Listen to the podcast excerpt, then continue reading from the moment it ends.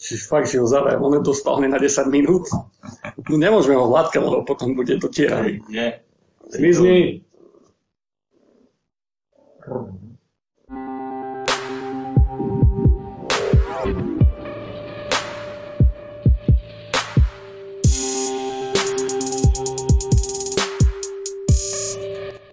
Zdravím poslucháčov NT-castu, vítame vás pri ďalšej epizóde. E, dnes tu máme špeciálneho hostia, s ktorým sa pobavíme o jeho zaujímavej diplomovej práci, ale predstavím ho ako vždy tradične nejakým drinkom. Dneska som zabudol kúpiť pivo, takže sme netradične otvorili whisky, klasickú Tulamorku.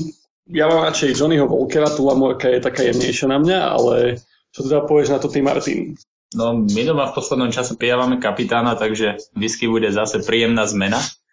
Uvidíme. Veľa z nej nezostalo. Metod si to síce doniesol veľkú flašku, ale už je tam len tak na dne, takže asi si večer pochutnávajú. Áno, áno. Whisky je super také na dlhé zimné večery. Takže kľudne ochutná a povedz, ako ti ide.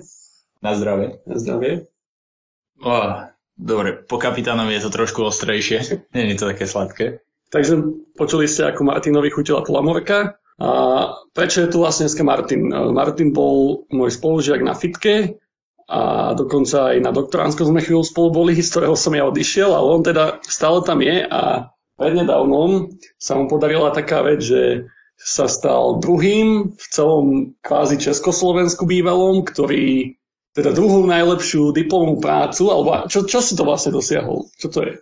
Ale je to taká súťaž. Tam pošlu najlepšie univerzity z Česka a Slovenska IT, diplomové práce a nejaká komisia ich tam vyhodnotí. No. No a mne sa teda podarilo byť, chcel by som byť druhý, ale bol som tretí, skončiť tretí a celkom som z toho rád. A hlavne, čo bolo super, tak tá súťaž sa konala tesne pred Vianocami v Prahe. A nech je Bratislava, aká chce, ale Praha je proste nádherné mesto a už len preto stalo za to sa tam ísť poprechádzať. Takže prepáč, že som ťa posunul vyššie, ale tak to hádam nevadí. Skúsme sa teda pobaviť o tom, čo bolo náplnou tej tvojej práce, lebo musela niečo, niečím tých ľudí zaujať. Ja teda viem, nečítal som ju, lebo som lanivý, ale viem teda, čomu sa venuješ. Venuje sa rozpoznávaniu obrazu a konkrétne tá práca teda sa venovala snímkom mozgu. Čo si s nimi robil? Čo si zistil v tvojej diplomovej práci? Začnem tak trošku z kraja. Informatika je skvelá v tom, že vám je úplne na nič. Sama o sebe s ňou nezmôžete nič a potrebujete nejakú doménu, niečo, na čo ju môžete aplikovať. No a v mojom prípade to je práve medicína. A to je inak taká sranda, že ja som už na strednej a na základnej neznášal chémiu a biológiu, takže som si nikdy nemyslel, že pri niečom takom skončím. No a zrazu hop, prišla diplomka a ideme sa kutrať v ľudských mozgoch. No tak... Takže si, hneď si mal zadané, že ľudské mozgy, alebo si to sám vybral? že mm. taký bol dataset proste, alebo hneď si mal zadané, že ľudské mozgy idem odhaliť to, čo si na konci odhalil. Určite nie. My sme možno prvý rok netušili, čo budeme robiť konkrétne. Ako, prišiel som k tomu ako slepé kurak zrnu. Na bakalárke som spracoval nejaké trojdimenzionálne dáta, no a počas nej mi pomáhala jedna doktorka na našej fakulte. No a jak si sme potom tú spoluprácu rozšírili a povedali sme si, že na diplomke pôjdeme vyskúšať niečo spolu. A skončili sme práve pri tejto doméne. No a musím povedať, že je to veľká sranda už len preto, že každý človek je iný a to nie len charakterom, ale aj keď sa pozriete na jeho vnútro. Konkrétne mám na mysli, ja neviem, magnetickú rezonanciu, CT. No a tam vidíte krásne, že nie je mozog ako mozog. Takže je tam veľká variabilita a tým pádom je to veľká výzva. Práve preto ma tá práca baví, že to nie je niečo, niečo veľmi ľahké dostal si sa k tomu, ako si sám povedal, že slepé kurák zrnú možno, ale nakoniec e, skúsme skončiť tomu záveru a potom možno preberieme ten stred viac do detailu. Nakoniec teda, čo si z tých rôznych mozgov zistil? Keď idete k doktorovi napríklad a nevie, nevie čo vám je, nevie za toho svetého na to prísť, napríklad vy neprídete s tým, že máte nádor na mozgu, to proste nikto nevie. Možno vy... niekto, hej. Áno, ako Niektorí dokonca predpovedajú koniec sveta, aj tento rok máme nejaké 2-3 predpovedané a ešte sa im to zatiaľ nepodarilo. Ale povedzme, že typický človek príde s tým, že mu niečo je, bolí ma hlava alebo tak. No a ten doktor sa snaží, dáva mi balgy a povie, vylešte to. OK, dávam ho druhýkrát, tretíkrát nezaberie. Tak vás možno, že pri všetkej láske pošle na magnetickú rezonanciu, na ktorú si počkáte na Slovensku 2-3 mesiace. No a potom sa niekto na tie dáta pozera. No a vy sa možno pýtate, že prečo to vyšetrenie trvá tak dlho, prečo vám výsledky prídu za dva týždne, no a ono je to preto, že to prezeranie tých dát nie je jednoduché. Sú to veľké dáta, človek sa v nich ľahko stratí. A čo sme my spravili, tak my sme magnetickú rezonanciu mozgu ako keby rozložili na drobné. Možno pozrávate Erkila Poirota a ten si tam stále škrapka svoju šedú hmotu. No a to je jedna, jedna z častí, na ktorú sme rozoberali tento mozog. No a keď máte mozog rozoberaný na drobné, tak sa môžete zamerať na tie jednotlivé časti a ja neviem, hľadať v nich nejaké anomálie, či tam vám niečo neodumiera, či tam niečo nemáte príliš veľa. No a toto sme robili. Spomínal si teda magnetickú rezonanciu a tu asi všetci poznajú z nejakých e, forenzných seriálov alebo lekárskych a rôzne veci a tam vždy tak sú také pekné plnité obrázky, ako to prechádza cez ten mozog a vždy je to ale vlastne forma obrázku. Ja už som spomenul, že ty si teda robil, alebo sa aj venuješ nejakému spracovaniu obrazu, ale predsa len ten mozog nie je akože obrázok, to je nejaký objekt trojdimenzionálny, nemá proste dva rozmery, má tri rozmery. Ako toto vplýva na to, keď pracuješ s tými dátami? Je to väčšia sranda, pretože dvojdimenzionálny obrázok má tú výhodu, že sa naň pozriete a vidíte všetko naraz. Trojdimenzionálne dáta, no ako si ich zobrazíte naraz? No, no nedá sa to v zásade. Takže čo robia lekári, tak scrollujú ako blázniví a snažia sa tam niečo nájsť. No a našou úlohou, takto počítač tento problém nemá, lebo on sa môže na tie dáta pozrieť naraz. No a toto je tá výhoda, ktorú sa my snažíme využiť. Čiže vy nerobíte to, že si nejak rozvrstvíte na 2D obrázky ten obrázok, ten mozog dajme tomu a potom sa pozeráte na každý samostatne, ale pozeráte sa na nejakú celok, ako to správne chápem keď tak som chodil po konferenciách, tak som si všimol, že veľa ľudí to naozaj takto robí. Oni to robia ako tí ľudia. Proste rozsekajú si to na drobné, rozsekajú si to na dlhé obrázky a pozerajú sa na to samostatne. Tam ale podľa mňa prichádzajú veľmi dôležitú informáciu a to, to prepojenie medzi tými obrázkami. Prečo, prečo by sme to nemali využiť, keď to počítač dokáže veľmi jednoducho hravo spracovať? A ono sa tak povie, že v trojdimenzionálnom priestore mám toho viacej, takže to bude ťažšie na spracovanie. No prd, práve že tým je to ľahšie. Čím, mám, čím mám viac informácií, tým je to jednoduchšie. K tomuto prístupu uh, ste, neviem, že či prišli úplne sami, alebo ste si to prečítali na nejakom inom probléme, alebo vychádzate z predchádzajúceho výskumu. Ako ste sa k tomu dostali? Priznám sa, aj keď som študent doktorátskeho štúdia, až tak veľmi ma nebaví čítať tie články, a bolo to také hranie sa s tými dátami. Proste sme skúšali, čo to dá. Samozrejme, bolo to podopreté nejakými predchádzajúcimi výskumami. Neprichádzali sme na všetko od znova, ale jednoducho som si vzal dáta a snažil sa niečo programovať. Nefungovalo to, trošku som to prispôsobil. Znova to nefungovalo, znova som to trošku prispôsobil. No a takouto hravou formou som sa dopracoval k nejakému výsledku ty si skončil, už sme sa dohodli teda, že tretí, nie druhý, ale tam sa teda porovnávala asi aj kvalita, dajme tomu, diplomových prác, nejaká možno aj forma, neviem, čo všetko tam boli kritéria, to nie je až tak dôležité, ale skôr je možno podstatné, keď sa pozrieme na tie samotné výsledky a aké sú v porovnaní s takým, čo sa volá, že state of the art, alebo teda stavom poznania, ako to robia ostatní vo svete a ako sú v tom teda dobrí. Tu ste ako dopadli, keď ste sa pozreli na ostatných? Mm, keď sme sa pozerali na ostatných, tak sme dopadli porovnateľne.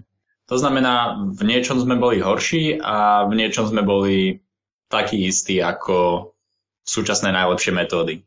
Oproti človeku sme boli, teda tak, keď by to robil človek ručne, to čo robíme my, tak je porovnateľný a trvá mu to oveľa dlhšie. Naša metóda napríklad spracuje dáta do minúty a človek by tomu venoval hodiny do minúty spracuje dáta, čo znamená? Že za minútu jedného človeka, alebo čo, čo to znamená? V podstate znamená? áno, za minútu jedného človeka. A to teda ešte nehovorím o kvalite zdrojového kódu, ktorá toto ešte natiahla na tú minútu. Keď by to nekodilo prasa, tak uh, by to mohlo byť do pár sekúnd. Čiže v podstate, ak si to zoberieme do takých nejakých dôsledkov, tak namiesto toho, že človek vyjde teraz z CT a bude dva týždne čakať, či teda má nádor, tak zatiaľ, čo sa oblečí a vyjde z dverí, už mu môžu podať výsledky, nie?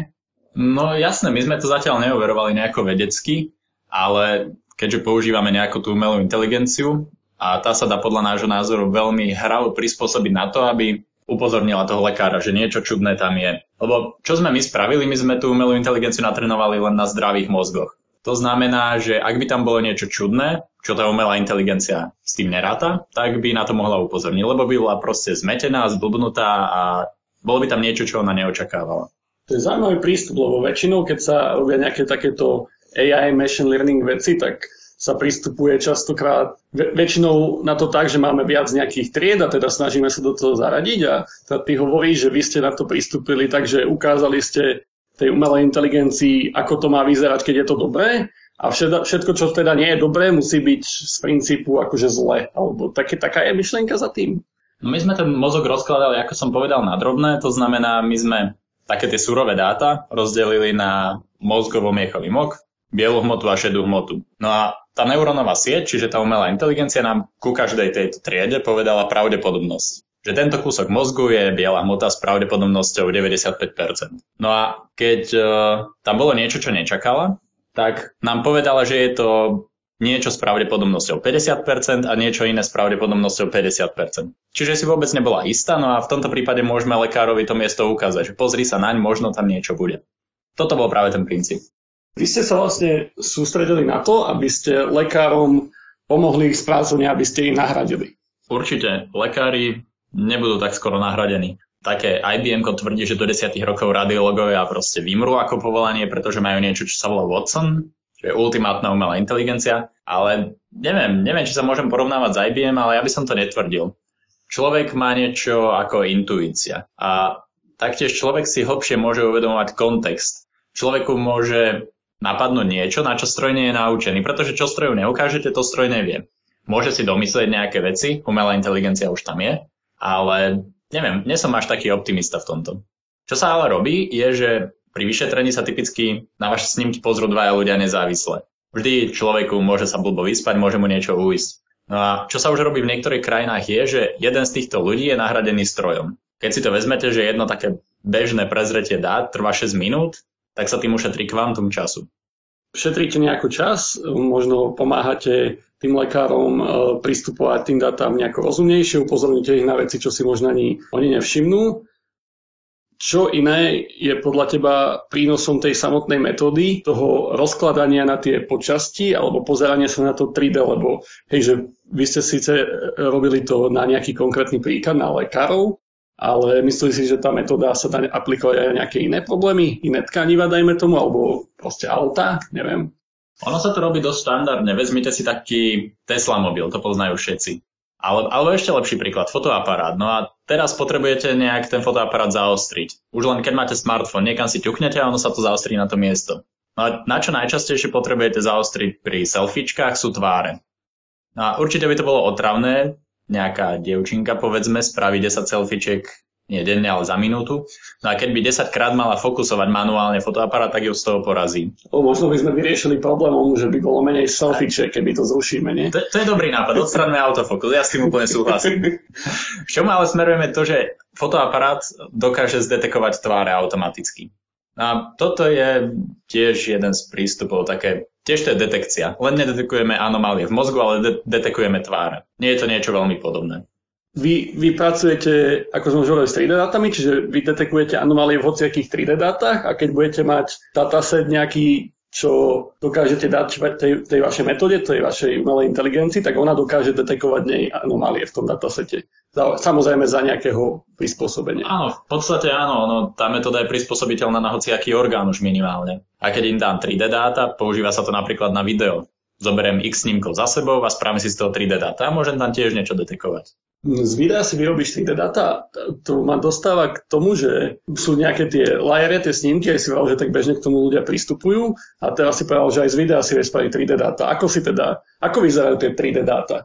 Čo, čo si pod tým máme predstaviť? Skúste si predstaviť Rubikovú kocku. To je úplne to najbližšie z bežného sveta, čo je k medicínskym dátam z magnetickej rezonancie. Tiež v podstate jeden bod, jedna tá kocka v Rubikovej kocke je jeden trojdimenzionálny pixel, ktorý má nejakú svoju charakteristiku, ja neviem, svetlosť, intenzitu. A toto je jedna z vecí, ktorú aj my využívame, charakteristiku tohto jediného bodu, na to, aby sme ho vedeli zatriediť. Takže tie dáta sú taká pravidelná mriežka. To je, ako si ich vieme teda nejako vizualizovať. Pre informatikov, čo počúvajú, asi si vedia predstaviť, že je to teda možno nejaká dvojdimenzionálna matica alebo niečo také podobné. Áno, je to trojdimenzionálna matica. Teda koľko informácie na jednom bode, toľko to môže mať samozrejme dimenzií, že to môže Jasne. byť aj multidimenzionálne. Je to teda, teda viacrozmerná matica a s ňou musíte teda vykonávať asi nejaké výpočty. čo teda používate na to, aby ste z tej matice, čo nastupe teda nejaké čísla, zrejme, že aby ste dostali, že hej, tu je tá anomália. Poďme krok po kroku, že dobre, dostanem teraz nejakú tú Rubikovú kocku, kde mám nejaké tie farbičky a neviem čo. A čo počítať spraví s tou Rubikovou kockou? Na čo sa pozerá teraz?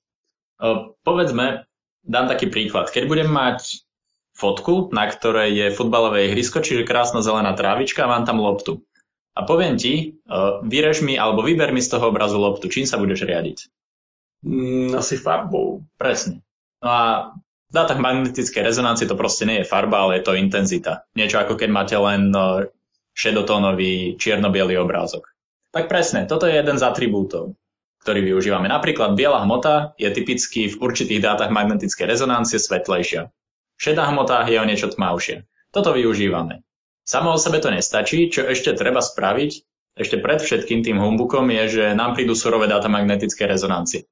A nás zaujíma len mozog. Ale okrem toho je tam lepka, sú tam oči a ostatné podobné veci. Toto v prvom kroku odstránime. Potom v ďalšom kroku teda už zatriedujeme tie jednotlivé časti mozgu, ako si povedal, podľa farby povedzme. No to ale nestačí, pretože niektoré tkaniva môžu sa farbami prekrývať a my využívame aj to, že predsa len nejaké typické usporiadanie mozgu je. Ja neviem, šedá hmota je ďalej od centra mozgu ako biela hmota. A toto tiež využívame. A toto sú veci, ktoré ste preddefinovali pre ten váš algoritmus, alebo sú to veci, na ktoré prišla, dajme tomu, sama tá umelá inteligencia, lebo sú rôzne prístupy k tomu, aký vy využívate, že my sme použili pomerne jednoduchú umelú inteligenciu, pomerne malú neurónovú sieť, takže toto sú veci, ktoré sme vyučili my sami. My sme v podstate na vstupe dali nejakú tú farbu, časti mozgu priemernú, nejaký ten histogram povedzme a opísali sme jeho polohu. A to je všetko. Čiže toto sme jej dali na vstupe a na výstupe sme jej povedali, čo to je. A takto znova a dokola. V podstate umelá inteligencia je niečo ako veľmi malé dieťa, ktorému dávate príklad niečoho a poviete mu, čo to je. A takto to spravíte miliónkrát a ono sa to naučí, čo to je. Spojil si, že ste použili teda neurónovú sieť, čo je také celkom zaujímavé podľa mňa, lebo využívate vlastne nejakú štruktúru, čo je inšpirovaná ľudským mozgom na spoznanie ľudského mozgu. Aj zamýšľal sa niekedy na týmto, alebo že... že... A, áno, mal som aj takú filozofickú hodinku, že je to také, také divné trochu. Ale tak prečo nie, keď to funguje? A hlavne teraz je vo svete strašne veľký hýb, na všetko sa používa umelá inteligencia, špeciálne neurónové siete, také strašne veľké. Keď ste niekto boli v živote na Google, tak ste sa stali obeťou neurónovej siete celkom určite.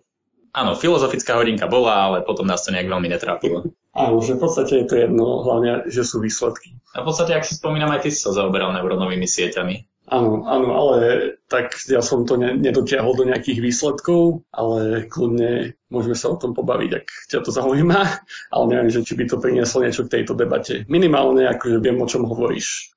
Posledná možno otázka k tejto tvojej diplomovke, potom by som sa možno chcel posunúť aj iným otázkam, je, že ty teda si stále na fitke, študuješ doktoránske štúdium. Uh, typujem, že toto nie je finálna verzia vášho výskumu, že asi v tom chcete pokračovať. Jasné. Ja v prvom rade nechcem robiť výskum do šuflíka. To znamená, že to niekde opublikujem, zatlieskajú mi, že aké je to super a nikto to v živote nepoužije. Aj teraz sa snažíme jednak vylepšiť tú našu metódu, dva pracovať na niečom inom z medicínskeho prostredia ale čo robím, tak je zároveň pracujem vo firme, čo teda vedenie fakulty nepočuje, dúfam, a snažím sa to tam priamo aplikovať. Pretože pracujem vo firme, ktorá sa tým priamo zaoberá a je to aj o mnoho zabavnejšie, keď niečo v škole vymyslíte, tam to otestujete, evaluujete, všetko s kostolným poriadkom, opublikujete a potom to reálne naprogramujete a ľudia to používajú. Je to úplne super pocit. Bežne v takom medicínskom výskume, keď sledujem, tak tam prebiehajú rôzne že klinické testy, neviem čo, trvá to roky, kým sa dostane reálne nejaký liek na trh. Typujem, že tu podobne tá regulácia bude zasahovať, že hej, nemôžeš zajtra to použiť v praxi a ľuďom začať hovoriť, že majú rakovinu, lebo to povedala umelá inteligencia. Áno, ono by to bolo skvelé, keď že niečo spravím a hneď zajtra sa to používa. Ale presne ako hovoríš, tá medicínska oblasť je trošku špecifická tom, že tam treba naozaj prísnu reguláciu. Áno, ju tam treba, pretože nejaký šialenec by prišiel s niečím, čo by odporúčilo všetkých liečiť chemoterapiou a keď by to niekto slepo nasledoval, tak sme v keli, hej. A práve preto je možno aj dobré robiť to v spolupráci s takou väčšou firmou, aj keď ja som úplne antikorporátne založený. Ale práve tá veľká firma má silu to pretlačiť. keď sme sa dneska stretli, si mi spomínal, že taký boom z toho tvojho výhrou, však jasne treba to spropagovať, je to super vec a ozývajú sa ti teda rôzne aj normálne a internetové médiá a už to nevysvetľuješ teda mne prvýkrát. Akože možno ti sa ti to ľahšie vysvetľuje, keď vieš, že je neurónová sieť alebo tak, ale ako sa ti to vysvetľuje nejakému novinárovi, čo vieš, že nemá takéto vedomosti? Je to ďaleko ťažšie. Už len vysvetliť to inému ajťakovi, čo sa v živote nestretol s neurónovou sieťou, je šialenstvo. A vysvetliť to niekomu, konec koncov aj na tej súťaži som to prezentoval aj ajťakom, ktorí sa do toho nevyznajú. A vysvetliť to niekomu, kto sa do toho nevyzná, je, je strašne ťažké. To je to isté, ako keď máte učiť malé dieťa na prvom stupni, tak je to tá najťažšia robota asi, aká existuje, lebo vysvetľujete niečo pomerne zložité niekomu, kto, nehovorím, že je hlúpy, vôbec nemusí byť hlúpy, môže byť ďaleko inteligentnejší ako vy, ale nevy, nevyzná sa do toho. A teraz mu to vysvetlíte v troch vetách. No, ako pán Boh zaplať. Spomenul si aj, že sa stali také veci, že ti skomolili tie veci, alebo takéto neprebieha akože bežne autorizácia, dajme tomu, že keď idú ti opublikovať tvoj rozhovor, že ti to pošlú predtým? Ono je to také srandovné, že tie rozhovory väčšinou neboli face to face, ale poslali mi otázky médiá a ja som na ne odpovedal, povedzme. Alebo sa to aj uverejnilo niekde, kde som vôbec nevedel, že to bude nakoniec. Napríklad taký konzervatívny výber pozdravujem. No, aj na konzervatívnom výbere. Na, na konzervatívnom výbere, čo ja teda zrovna konzervatívny človek nie som, ale našlo sa to tam, nevadí. A okrem toho pozdravujem jeden komunistický denník, kde sa hneď rozbehla diskusia taká nevýdaná o jednom trnavskom politikovi ktorého asi netreba priamo menovať. Ale čo teda asi metod smeroval je to, že novinári sa to snažia spraviť čo najlepšie, všetka čest. Ale už som sa dočítal také veci, že my pomaly liečíme rakovinu, čo, čo by bolo úplne krásne, bol by to ultimátny cieľ, ale nie je to celkom pravda. A to je presne to, o čom metod hovorí, že je iné sa rozprávať s niekým, kto o tom má šajn, a iné to vysvetliť lajkovi. Čiže ja to neberiem tak, že tí novinári to spravili na schvál, alebo čo, ale nedokázal som im to dostatočne jednoducho vysvetliť. Hej, že treba kopnúť aj do seba, do vlastných radov, lebo je to fakt ťažké niekedy, keď už človek je pohlbený na úrovni, dajme tomu inžiniera alebo PhD do nejakého problému, tak ťažko sa to niekedy aj už vysvetľuje na takej jednoduchšej úrovni. A niekedy sa to nedá, že treba používať metafory, ktoré ti inak super išli dneska, že mňa by také nenapadli.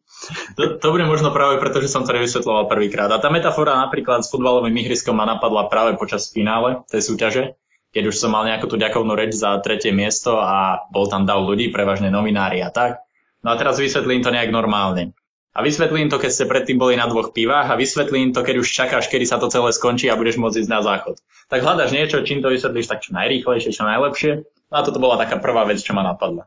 To by som možno uzavrel takto tú tvoju diplomovku, akože ako sme spomínali, dá sa o nej dočítať aj inde, napríklad na konzervatívnom výbere. Napríklad alebo, na konzervatívnom výbere. Alebo určite je v centrálnom registri záverečných prác, takže keby si ju chcete pozrieť celú, tak si ju viete dohľadať. Prípadne ju zrejme nalinkujeme uh, ku credits k tomuto podcastu. A možno by som ešte jednu, dve oblasti iné prebral. Si teraz doktorant na fitke, Prečo si išiel na doktoránske štúdium? Tiež si kladiem túto otázku niekedy. Pre peniaze to asi nebolo, ale neviem, ako si sa mi na tej fakulte páči. Je tam skvelý kolektív a teraz sa do vedenia dostávajú noví mladí ľudia. Je to úplne super. A mne, mňa strašne láka byť pri niečom, čo ešte nie je dokonalé, čo sa ešte len rodí, však fitka je konec koncov veľmi mladá fakulta. Takže mám reálnu šancu tam zasadiť nejaké svoje myšlienky. Keby som prišiel na Karlovú univerzitu a tam sa snažil presadiť nejaký svoj proces, nejakú svoju myšlienku, tak asi celkom neúspejem. No tak možno hej, nebol si na Karlovej, či? Tak, tak možno hej, ja neviem. To ja, iba taký... tak, aby sme nehovorali Karlovu, že keby Nie, Karlová univerzita je úplne skvelá. Je, ale chápem, čo sa snažíš povedať. Veci sa ľahšie menia, keď akože sú na piču. tým, tým nechceme povedať, že fitka je zlá. Hej, Inak by som tam asi nebol. Hej, to, to bolo možno tvrdšie slovo, ako bolo treba použiť, ale niektoré procesy sú aj na fitke akože takto expresívnejšie. Ale hej, zlepšuje sa. Sú kostrbatejšie, ale naozaj sa to zlepšuje. A... Ty, si taký diplomatický človek ako ja. Nie, tak keby ma to tam vyslovene nebavilo, tak tam nie som. No veď jasne, jasne. Ako ja by som tiež nerobil tento podcast, ktorý je vlastne zo združení, čo je, podporuje STU viac menej, a keď chcem, aby ľudia študovali techniku a mali radi STUčku a jedno s druhým, lebo si myslím, že tam je potenciál. A to len tak, aby to nevyznalo, že tu hejtujem, ja si iba robím srandu. Ja sa pridám k tomu patriotizmu, k tej strašnej vlne, čo tu metód nasadil, tak zostávajte na Slovensku ľudia, máte tu super vzdelanie aj tu. Máte tu skvelých cvičiacich na fitke, ktorí vám tým najlepším na cviku dajú sud piva, aj keď teda dal som na výber, že či chcete sud piva alebo čokoládu a na počudovanie jeden študent sa rozhodol, že chce radšej kilo čokolády. Čo ešte doteraz celkom nechápem. Možno to bolo kvôli tomu preklepu, že som nači- napísal 10 kg, ale potom som si to spočítal a povedal som si, že aj kilo je dosť, treba mu šetriť zuby. Čiže ty si dal ako motiváciu svojim študentom súd piva. Tak, ja som im na začiatku povedal, že najlepší dostane súd piva a najlepší dostal súd piva. A ešte som s tebou vypil, alebo pozval ťa aspoň k nemu? Zas až taký veľkodušný nebol, ale, ale to bolo možno kvôli tomu, že sme mali obidva menej času. Berme to aj takto. Pozdravujeme daného študenta. Čauko. Na budúce by si mohol pozvať, akože kľudne aj mňa, akože ja vám tiež rád pivo. Metóda by som nepozýval, to ti z toho súdu veľa nezostane. To tiež pravda. Tak pozvi aspoň na budúce celé cvičenie, dajme tomu. To je také Tak to úspornejšie. Zaujímavý prístup. Nie, ale to sa mi páči tento prístup. Vlastne sme sa dostali aj k tomu, že teraz učíš študentov, máš za sebou jeden semester, E, ďalší pred sebou. Čo, čo si učil posledný semestr? Ja som učil to, čomu sa venujem, spracovanie obrazu a teraz budem robiť to, čomu sa venujem, počítačové videnie. Takže toto som úplne vychytal. Nechcel by som učiť predmet, o ktorom nemám šajnu a viem, že sa to sem tam stáva. Pozdravujem cvičiacich, úprimnú sústrasť. A je to skvelé, ako neviem, či som mal strašné šťastie na študentov, ale moji študenti sa vyslovene snažili a boli skvelí. A hlavne ma strašne tešilo, keď som videl, že robia niečo navyše. Nemuselo to byť nejaké kvantum veci, ale už len keď si naštuduje jednu vec, ktorú som videl, že nemusí, ale robí to preto, že ho to baví, tak je to super pocit. Mal si mladších študentov alebo inžinierov? Mal som inžinierov. Čiže to boli v podstate ľudia v mojom veku. Ja som si s nimi na začiatku potýkal a nemal som nejaký problém s nedostatkom rešpektu alebo čo. Vychádzali sme sa tak kamarátsky. A teraz e, počítačové videnie čakajú opäť inžinieri alebo už mladší? A mám taký pocit, že tam bude aj veľa študentov, ktorých už som mal. A je to inak taká sranda. Ja som ako študent nikdy nechápal, ako si môžu sakra nezapamätať 20 ľudí na cviku, ich mená. OK, teraz ja som mal len dve cvika a už to úplne chápem. Nepamätám si možno ani polovicu mien. Nie, že by som sa nesnažil, ale proste je aj, kopa iných vecí a teraz keď má niekto 10 cvik za týždeň, tak paráda. Týmto úplne ako súhlasím, to za ten semester, čiže čo som si odžil, tak čiže som úplne zmenil môj postoj k tomu zapamätávaniu mien, lebo ja som si asi, asi ani jedno nezapamätal, sa priznám normálne. A mne to bol, myslím, jeden z tých nešťastníkov, ktorí dostali predmet, ktorý až tak nechceli. A, aj, tak sa to dá povedať. Nie, že nechcel, ale nemusel som ho mať. ale akože nakoniec, nakoniec to nebolo až také strašné, ale mohlo to byť lepšie. Tak povedal metód, ktorý odišiel z fitky nedávno. Ale toto nebol akože ten z hlavných dôvodov. Dobre, si teraz uh, doktorant, učíš, robíš výskum, uh, už si spomínal, že robíš, snažíš sa ho robiť tak, aby bol aplikovaný.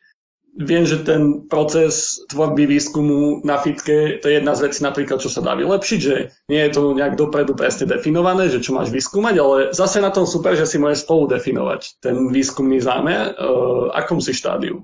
Momentálne prototypujem jednu metódu. Navrhli sme si metódu a teraz sa ju snažíme zimplementovať a overiť. To znamená, že v zásade programujem. A presne ako hovoríš, bolo to, bolo to tak eh, heuristicky zadefinované to naše zadanie. Nebolo to niečo, že chceme robiť presne toto, toto, toto a nalinkovaná cesta, spravíme to takto, ale postupne k tomu iterujeme. Vieme, v akej oblasti sa chceme hýbať, snažíme sa nachádzať otvorené problémy, ktoré reálne pomôžu. S týmto nám pomáha aj priemysel, s ktorým spolupracujeme, že nám nejaké tie problémy definujú a snažíme sa na nich pracovať. Spomenul si, že si teraz štádium programovania a ešte na začiatku si tiež mal takú poznámku, že keby to programoval niekto lepší alebo tak, či asi nebol si spokojný so svojím kódom. Toto je jedna z vecí, čo si možno veľa, hlavne neinformatikov a ľudí, čo aj možno sú informatici, ale neštudoval na vysokej škole, neuvedomuje a to, že tá informatika nie len o tom programovaní, je tam kopu iných vecí, veď už si sám spomenul, že informatika sama o sebe je v podstate zbytočná, ty napríklad si sa dostal k medicíne alebo tak, ale aj to programovanie pri takýchto problémoch už nie je také klasické programovanie, čo si možno niekto predstaví webovú stránku, a je to iné programovanie. Je to väčšinou nejaké štatistické jazyky, dajme tomu vyššie jazyky, modelovacie, matematické, čo si pod tým myslel, že programuješ nejaký teraz prototyp, model? No, ja som v tomto možno trošku špecificky, že často používam MATLAB, čo je ten vyšší jazyk, ktorý si spomenul, štatisticky a tak podobne, dokážeš nám aj ďasa. Ale ja mám jazyk, teraz si zapchaj uši, lebo ty nemáš rád Microsoft, eh, C Sharp, ktorý je úplne skvelý v tom, že takto medicínske dáta a ich spracovanie je časovo náročné. Preto sa tam často používajú nižšie jazyky ako C++ a C klasické a podobne. No a C Sharp umožňuje to veľmi jednoducho to prepojiť. Čiže v tom spravím jednoducho veci, ktoré potrebujem spraviť rýchlo a veci, ktoré potrebujem, aby boli rýchle, efektívne, tak spravím v nižších jazykoch. Kodí si uh, vlastný software na nejakej úrovni a spomínal si aj, že robíš teda vo firme, kde robíš podobné veci. Ako sa toto premieta možno do tvojho uvažovania, lebo minimálne viem, že ten firemný výskum často je teda proste nejaký interný, že nechcú, to, ne, nechce sa to veľmi šerovať a na akademickej pôde potrebuješ publikovať, potrebuješ zdieľať tie svoje výsledky ako toto vplýva v podstate aj na tie kódy, dajme tomu, že niečo si nakodíš v práci, niečo si nakodíš na fakulte a teraz, že nie sú no, s tým problémy? Tá hranica medzi tým je tenká a toto sme už párkrát riešili. Nie je na to jednoznačná odpoveď, je to také o, o dohode medzi obidvoma stranami. Presne, už len tie zdrojové kódy. Keď niečo spravím vo firme, tak určite nemôžem spraviť to, že to opublikujem a pripojím k tomu zdrojaky, ktoré som vytvoril pre firmu, pretože by ma zožrali zaživa. A, ale naopak, keď spravím nejaký výskum v škole a chcem ho aplikovať v praxi, tak je to vítané. Opublikujem to, aplikujem v praxi, tak tí ľudia sú radi. Pretože jednak som ten výskum robil v škole, nie som taký pes, aby som si účtoval veci, teda hodiny, ktoré odrobím v škole do roboty. No a tým pádom majú zadarmo nejaký môj čas. Dá sa to aj tak povedať. Hej, ako to dáva zmysel, že firma rada niečo zoberie zadarmo. Áno, ale sa s firmami na druhej strane niečo dáva, lebo v tejto spoločnosti sú fakt experti v tejto oblasti. Konec koncov aj téma mojej diplomky do určitej miery pochádza od nich. No a toto je možno taký spôsob, ako im to vrátiť. A na druhej strane, popri doktorantskom plate si prilepšiť vo firme tiež nie je úplne najhoršie.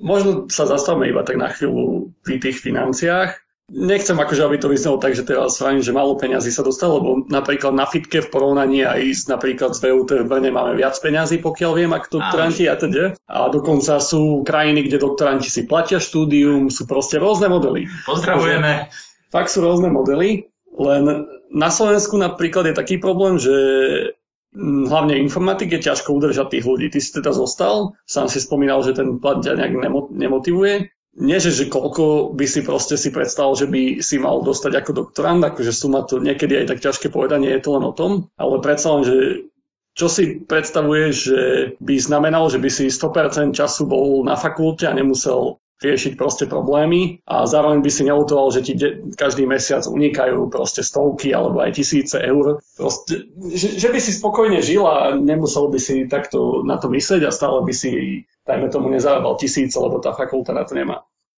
Určite to nemusí byť taká suma, ako by som dostal vo firme, lebo čerstvo videný fitkár, keď je trochu šikovnejší a už len keď zostane na Slovensku, tak môže mať 2000 eur v čistom. Ja nie som taký, že musím mať naozaj dvojku, je to úplne vytočné, treba si zabezpečiť nejaké bývanie a stravu a slušne žiť a to je všetko, čo potrebujem. Ja neviem, okolo tých tisíc eur, keď by u nás dostával doktorant, tak je to podľa mňa úplne motivujúce, dostačujúce stále ľudí, ktorí idú prevažne po peniazoch, tak by to tam neudržalo. Ale udržalo by to tam ľudí, ktorí sú tak na vážkach, ktorí by chceli robiť výskum, ale zároveň povedzme už majú aj dieťa alebo majú rodinu, takže si to nemôžu proste dovoliť.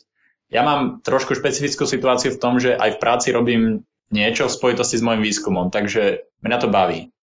Okay. E, teraz možno trochu taká netradičnejšia otázka. Nikdy ma to nenapadlo, e, že, že si gay, ale zistil som to, keď som, neviem, že dva roky sme sa poznali, alebo tri úplne tak náhodou medzi rečou. A minimálne ja som si na fitke nevšimol, že by tam bolo nejaké hostel prostredie, ale na Slovensku predsa len vieme, že nie je tu najlepšia nálada spoločnosti voči nejakým takýmto sexuálnym minoritám. Ako proste vnímaš fitku a aké máš zážitky?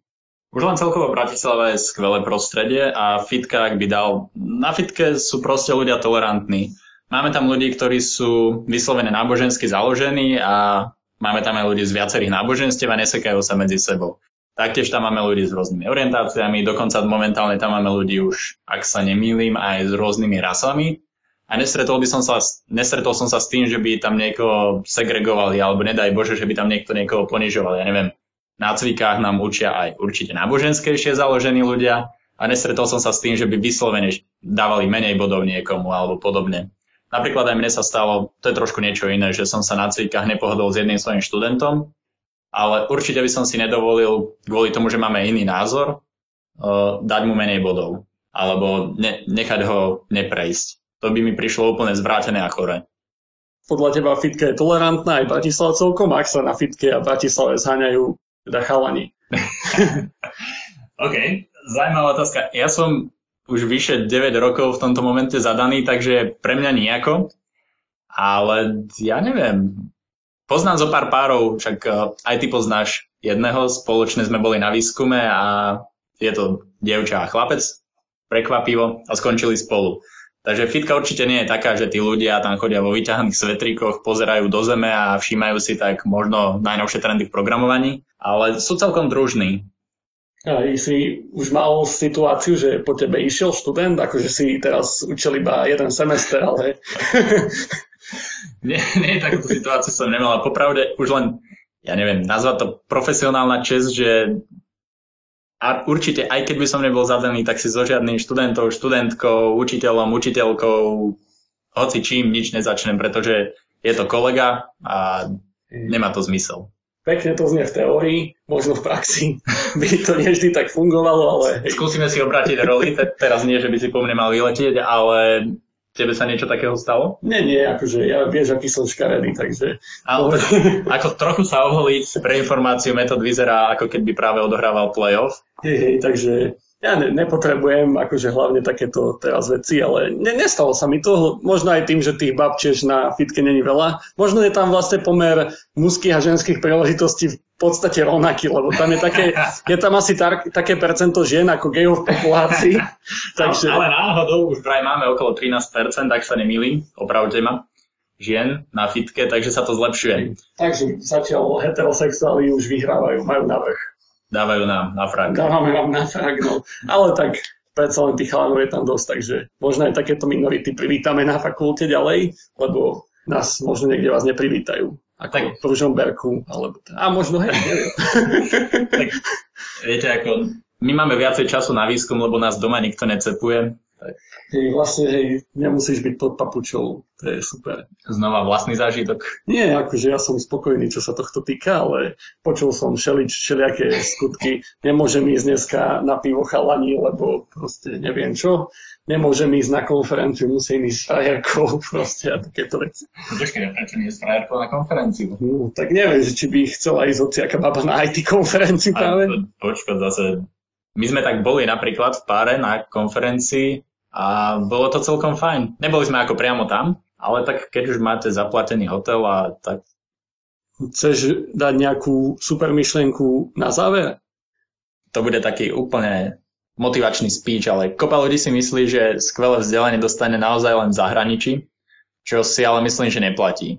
Aj na Slovensku máme kopu univerzít, ktoré nemajú byť univerzitami, ale maximálne vysokými školami No v Bratislave sú minimálne dve, tri, ktoré stoja za to, aby ich ľudia navštevovali. Ja chápem, že niekto chce vypadnúť do Brna, vypadnúť zo Slovenska, že ho to tu buď znechucuje, alebo chce proste skúsiť niečo nové. U týchto ľudí to úplne chápem, je to skvelý dôvod a chodte, chodte ďalej a dosiahnite tam skvelé veci. Ale ak tam ide niekto preto, že si myslí, že na Slovensku sa nedá dobre vzdelať, tak to nie je pravda. Už len uh, na STUčke dostanete výborné vzdelanie, špeciálne na fitke dostanete skvelé vzdelanie a zamestnávateľia sa o vás vyslovene potrhajú.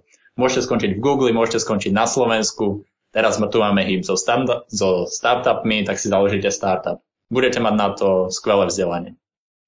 Ďakujem poslucháčom, uh, dúfam, že to nebolo až také chaotické, dúfam, že to Tomko dobre nastrihal, pretože nás tu otrval celý čas kocúr, ale nejako sme to zvládli. Minimálne sme sa dozvedeli niečo viac o tom, ako sa dá detekovať napríklad rakovina mozgu, alebo ako sa dá robiť veda aj na Slovensku, prečo sa to oplatí študovať, prečo sa oplatí alebo neoplatí byť doktorantom. Oplatiť oplatí, ale nevyplatí. A či je lepšie byť e, na fitke heterosexuálom alebo gejom. Rôzne témy sme prebrali. Dúfam, že nás budete počúvať aj na budúce. Do počutia.